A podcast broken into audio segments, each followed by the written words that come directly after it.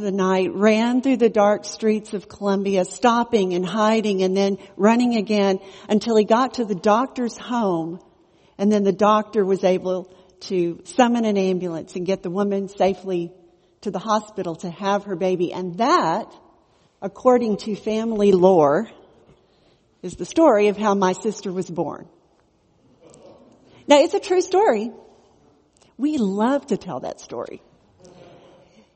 One day your dad's a mild-mannered geophysicist on his one-year assignment overseas, and then night falls and he's superhero. We just love to tell that story. Well, my sister, uh, sorry, there. My sister, uh, when she was an adult, she had to decide uh, on citizenship. You have to claim your citizenship when you're born out of the country. So she could either choose Colombian, American, or she could claim dual citizenship. Now dual citizenship has some privileges. You have two passports, that's always good. You can do things in both countries that you wouldn't necessarily be able to do. But it has a cost too, because when you have dual privileges, you pay dual taxes. And if you're in military service in one country that gets crossways with the other country, you can have citizenships that are in conflict and it can be a, a problem for you. Well, today we are in a series on Philippians looking at citizenship, at how to be citizens of heaven. The passage we're going to look at today in chapter 1 is guiding us from last week from the truth of the gospel into what it means to act as a citizen of heaven right now in the day today. How do we declare our heavenly citizenship over dual citizenship so that Christ gets all the glory? How do we honor Christ in the way we live? How do we honor Him in the face of death? And how do heavenly citizens honor Christ with our unity as believers? That's what we're going to consider this morning in Philippians 1, 19 through 30. Let's pray. Father, we, we are citizens of heaven and yet we often forget that. Use this passage of scripture today to remind us of the privileges of heaven and transform us to live more like citizens of heaven. In Jesus' name, amen. Well, as we get into this passage, we need to talk a little bit more about citizenship. This idea, why it's so important, why Paul uses the metaphor of citizenship, not only in this passage, but also later in the book in chapter 3. Um, Philippi was a Roman colony, that or commonwealth. That means that they didn't start out Roman, but there was a battle that won them uh, victory for Rome. And so the citizens of Philippi had most of the same privileges of a citizen of Rome. And this was really, really important. Pretty much any privilege that you and I share today, like buying and selling land and uh, and, and having um, the privilege of marrying whoever we want. Those things, those are all privileges of Rome and so, so many more. And the officers of the battle who won, the officers in the battle who won that uh, war, those men were given land in Philippi. So the whole region of Philippi was settled by military families. And they were very proud, understandably so, of their hard earned citizenship. In some ways, it defined who they were to themselves and also to people on the outside who were not citizens. Citizenship mattered to everyone. And this was who Paul had in mind as he wrote the Philippian letter. I believe most of us here are United States citizens. And it's gotten increasingly difficult to take that lightly. Depending on your view, we're all on a spectrum somewhere between this is the greatest country in the world and how did we end up here? Being an American citizen today, in today's climate, assumes a dual citizenship with every word spoken or posted scrutinized, to figure out who's left or right so they can know where they fit or they don't. It sometimes shows up in the church. Where some want to connect what they perceive to be a church's politics with theology to label a church conservative or liberal or progressive based on how much they talk about protecting the unborn or justice or racial reconciliation. All things that heavenly citizens must talk about. It's a watchdog climate, right? Full of suspicion on every side. But the way we live in polarity, the way we hold our non-doctrinal differences, our way of life could actually be the best opportunity for Christ's ministry of reconciliation that we as citizens of heaven are called to represent. We're in a good time for the gospel. Paul's going to reorient the Philippians' view of citizenship and our view of citizenship as well. And let me tell you as we get into this passage, this is advanced Christianity. Somebody gave it that title. I agree completely. What we're going to talk about today is, is challenging. The Philippian church was about 12 to 15 years old when this letter was written. All new believers. Trinity Fellowship turns, I believe, 43 this year. We are ready by Christ and His work among us. We are ready, more than ready maybe, to hear this message today. So let's start in Philippians chapter 1 verse 19. If you have a Bible or a, a device with a Bible, turn it, turn there. How do we as citizens of heaven honor Christ? By living a completely new way of life. Citizens of heaven have a set of privileges that are life altering and so mind boggling that Paul has to explain them, starting with the word for in verse 19. But then again and again in almost every verse in this passage, Paul says something and then he explains it. He says it, he explains it. Why? Because apart from the gospel, this makes no sense.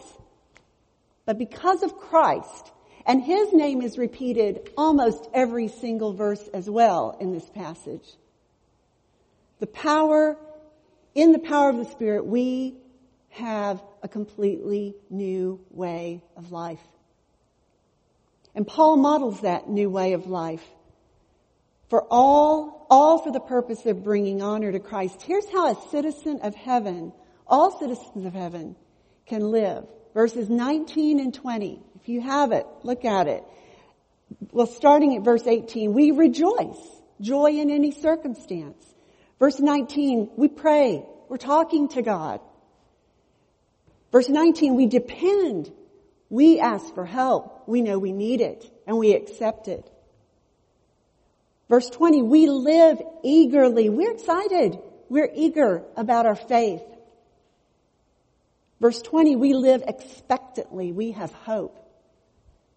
Verse 20, we live without shame. He is the lifter of our head. In verse 20, we live with courage. We live with boldness for Christ. So which of these privileges are you enjoying not trying to conjure up, but enjoying today. Which will you commit to enjoying today to let those around you see the greatness of Christ? Well, we ask every growing disciple at Trinity Fellowship Church to know others and to be known in small groups. They're called connection groups and we have men's and women's and youth and children's and home groups. Almost everyone in our body is in a connection group. Praise God. If you aren't, talk to me about that. I'll be happy to help you. But what would your group meeting be like if every member showed up committed by grace to living out in just, in a new way, just one of these privileges? Just one. What if the person who doesn't ever say much came eager to tell what Christ is doing in their lives? What if the insecure person leads the meeting not out of a need to prove something, but out of a humility that gives courage? And here's the thing. Living out the privileges of the gospel doesn't depend on your Enneagram number. In fact, they enable you to glorify Christ even more by doing something you wouldn't normally be able to do at all except for Christ's power alive in you. Now I think the Enneagram can be helpful. I really do. But I also think it can be limiting. There are no limits to the privileges of a citizen of heaven. Anybody's group want to try this? I can tell you this, it will be a group that I would want to be a part of. That group won't deny any of the difficulties of life. In fact, that will be what makes it so surprising. That because of Christ, this group can hold each other's sorrows in a way that doesn't drag them down, but lifts them up toward Jesus. When someone shares a struggle, it won't be a weight. That group will enter that struggle together and then they'll look to Jesus. And as citizens of heaven, they will pray and they'll rejoice. They'll have expectation and eagerness that Christ is making things new. And it will be a taste of heaven. And this kind of group, if others get to see it, will be attractive to them, those who are not yet citizens of heaven. Invite someone who's not a believer to some kind of event that's appropriate for that. Maybe a, just a dinner that your group has, or if you want to serve together, invite someone who's not a believer to come and just be with you. And let them look at how you interact and let them be amazed let them ask, how, how is this possible? These people are, they're all, they all seem very different, but something's different about them as a group, the way they're relating. Who is this Jesus? Throughout the Gospels, people were drawn to Jesus because of the way he related to others, which was most often the way of attraction, of beauty. This way of life honors Christ when people scratch their heads and say, what is different about them? What is that church doing?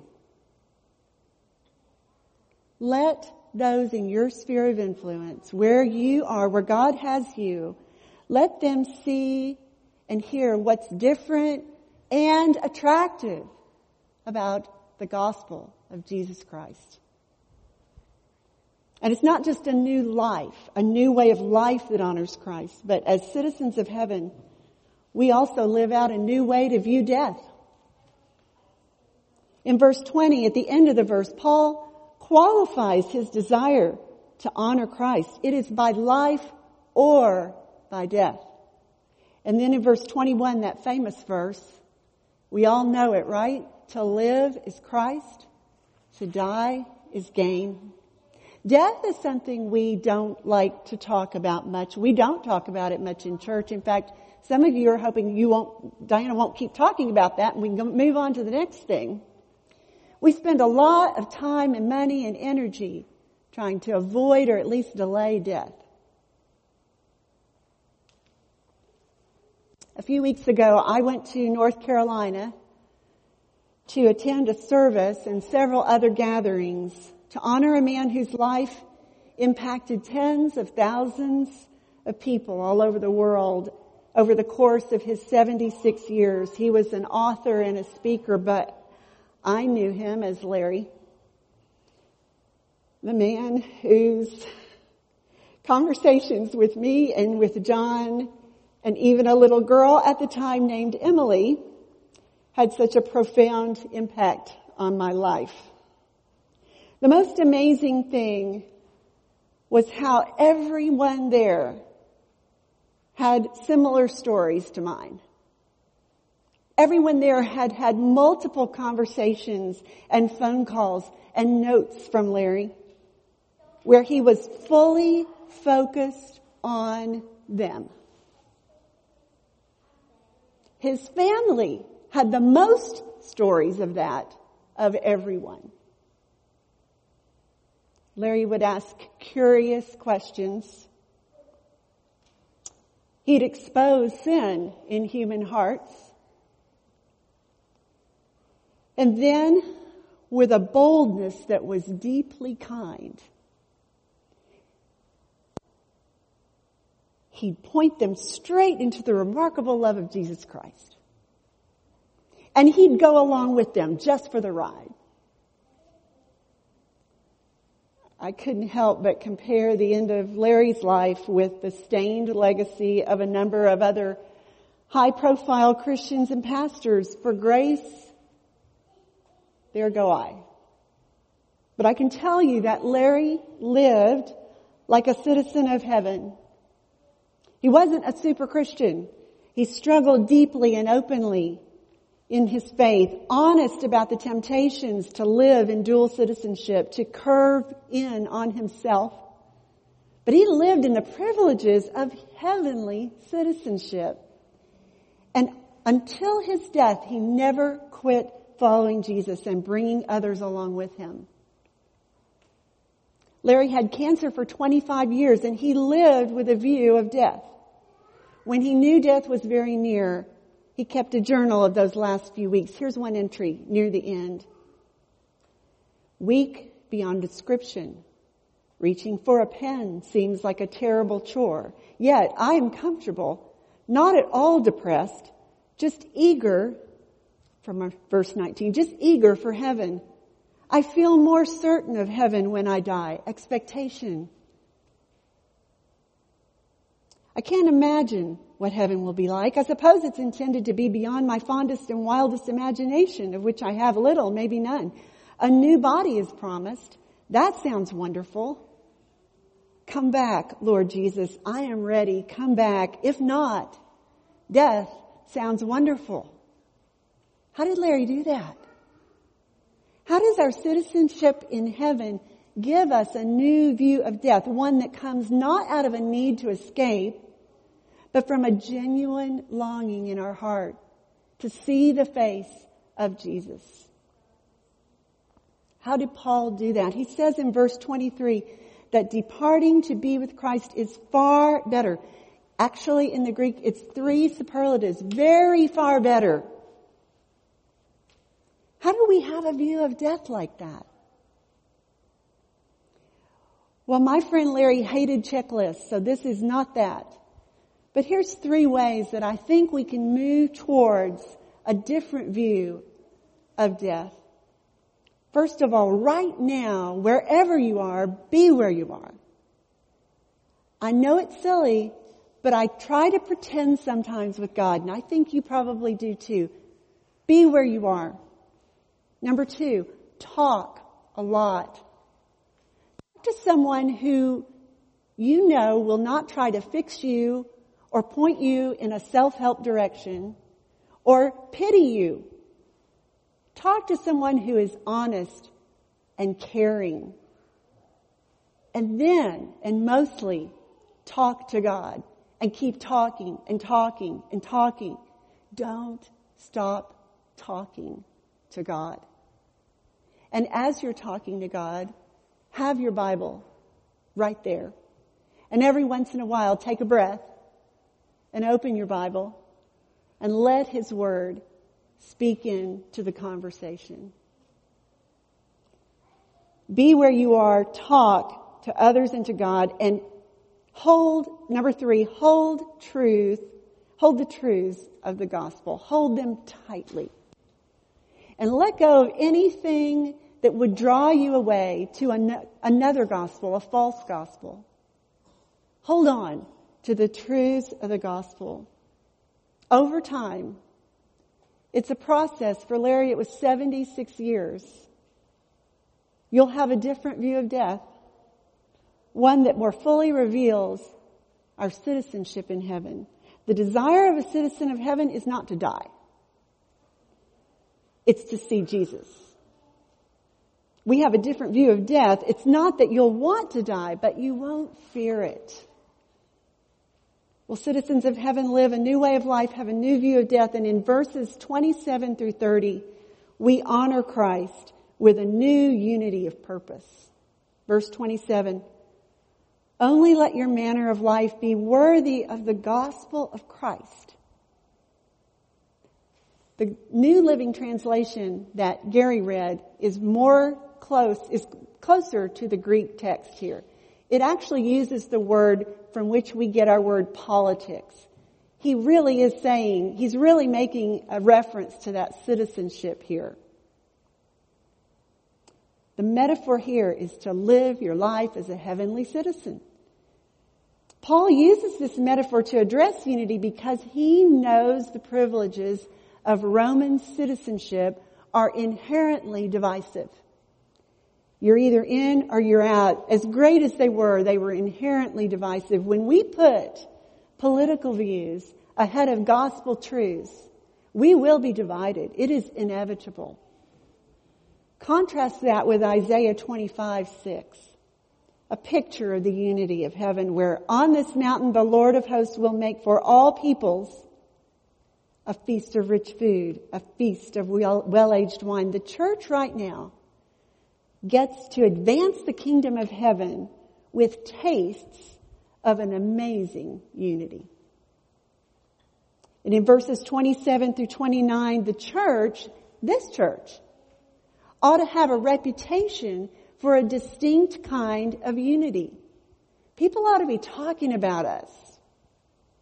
Those who see it will find it remarkable that we stand firm in one spirit, with one mind, side by side for the gospel. Paul uses four different ways to say it. Get together. And this is the way we spread the gospel of Christ, our reconciler, especially in a culture so divided. We have an adult ministry class wrapping up right now. It was based on Colossians 1:17. Christ is before all things and in him all things hold together. It was a practice of reading scripture and praying together and then letting the gospel guide us through conversations about some pretty strong political differences. It was pretty great. And I've had several opportunities to tell unbelievers about this.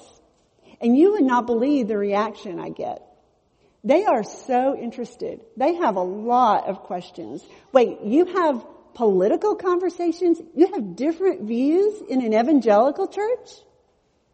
And you actually determine to talk about them? And you're more unified when you leave than when you came? What?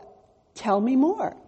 And immediately what, what might shut down a conversation, bringing Christ into it, opens up a lot more questions. The, the unity that we have is a powerful statement, a powerful statement to a pol- pol- polarized world, especially when we don't all agree. Well, talk to me about any of, if, if, any of you would like to be a part of a group like that, we're going to try to start this uh, process over again. But we also have some people who are being trained to lead threaded groups toward racial reconciliation. And we have different views on that topic too, don't we? Will we let the gospel of Jesus Christ unite us to face together a topic that the church has a poor history of facing together well? Will we listen with humility to one another? Will we, will we be willing to hear, to see how a citizen of heaven is called to respond to injustice? If we take seriously the mission of the church to advance the kingdom in unity, we must, as citizens of heaven, let issues like this bring us together, not divide us. We must be focused and grounded on the truths that we're about to recite in a few minutes in the Nicene Creed. Honoring Christ above all, without letting our disagreements about other things disrupt our unity. And in this way, we become a community of what 2 Corinthians 5:18 calls ministers of reconciliation. We become a church that is a reconciling community. Author and pastor David M. Bailey puts it this way, when a reconciling community acknowledges the depth of brokenness in our world, it actively participates in God's invitation to bring healing to the brokenness. It is a transformational journey to become a reconciling community.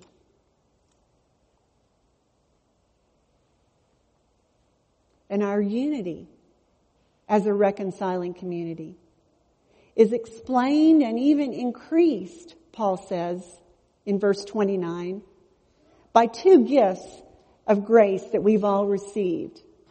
The gift of faith, we all like that gift a lot. And the gift of suffering. Wait a minute. Wait a minute. Could we just have double faith? But Paul says no. Verse 29 through 30, the gift of suffering is from the same grace as the gift of faith. Both are shared by every believer. Both grow our intimacy with Christ and both are opportunities to give the witness of unity to a kingdom of grace. In my own life, I am learning to pray differently for someone who is suffering. I pray for relief because that's compassion. But I've started thanking God for what He is doing in the suffering. How He is meeting this person in new ways that draw their hearts out of a demand for relief and into a peace and joy that comes from, not from changing things, but from knowing the depths of the love and fellowship of Jesus Christ more deeply in the pain. A citizen of heaven will suffer. Christ did. Paul did. The Philippians did, and we do. If we believe it is as much a gift of grace as faith is, then we will let it do what faith does. We will let it bring glory to Jesus Christ as He meets us there and gives us strength and grows our unity. Well, my sister, when she became an adult, you all want to know what she chose, right? Okay. She chose American citizenship. She declared that she would give up the option of dual citizenship and place her allegiance fully in one place. If you are not yet a citizen of heaven, I have good news for you. There are no lengthy processes or expensive legal issues. King Jesus has finished everything needed for you to become a citizen. If you would release your claim to dual citizenship and put your faith in Him alone, you can do that right now. And I would be happy to talk with you more about that if that would be helpful. If you have placed your faith in Jesus Christ, you are a citizen of heaven. Your allegiance is to Christ and you have all the privileges He offers. You have a new way of life. We have a new view of death and a new unity with one another, especially when we disagree. There is no greater honor we can give to Jesus Christ than to live together in these privileges, a vibrant and distinctive and reconciling community. Christ is risen. He is risen indeed. Hallelujah. Let me close with a prayer Dallas Willard prayed over his classes as he was nearing the end of his life. Let's pray. Father, I pray that we would have a rich life of joy and power abundant in supernatural results, with a constant, clear vision of never-ending life in God's world before us, and the everlasting significance of our work day by day, a radiant life and a radiant death. In Jesus' name, amen.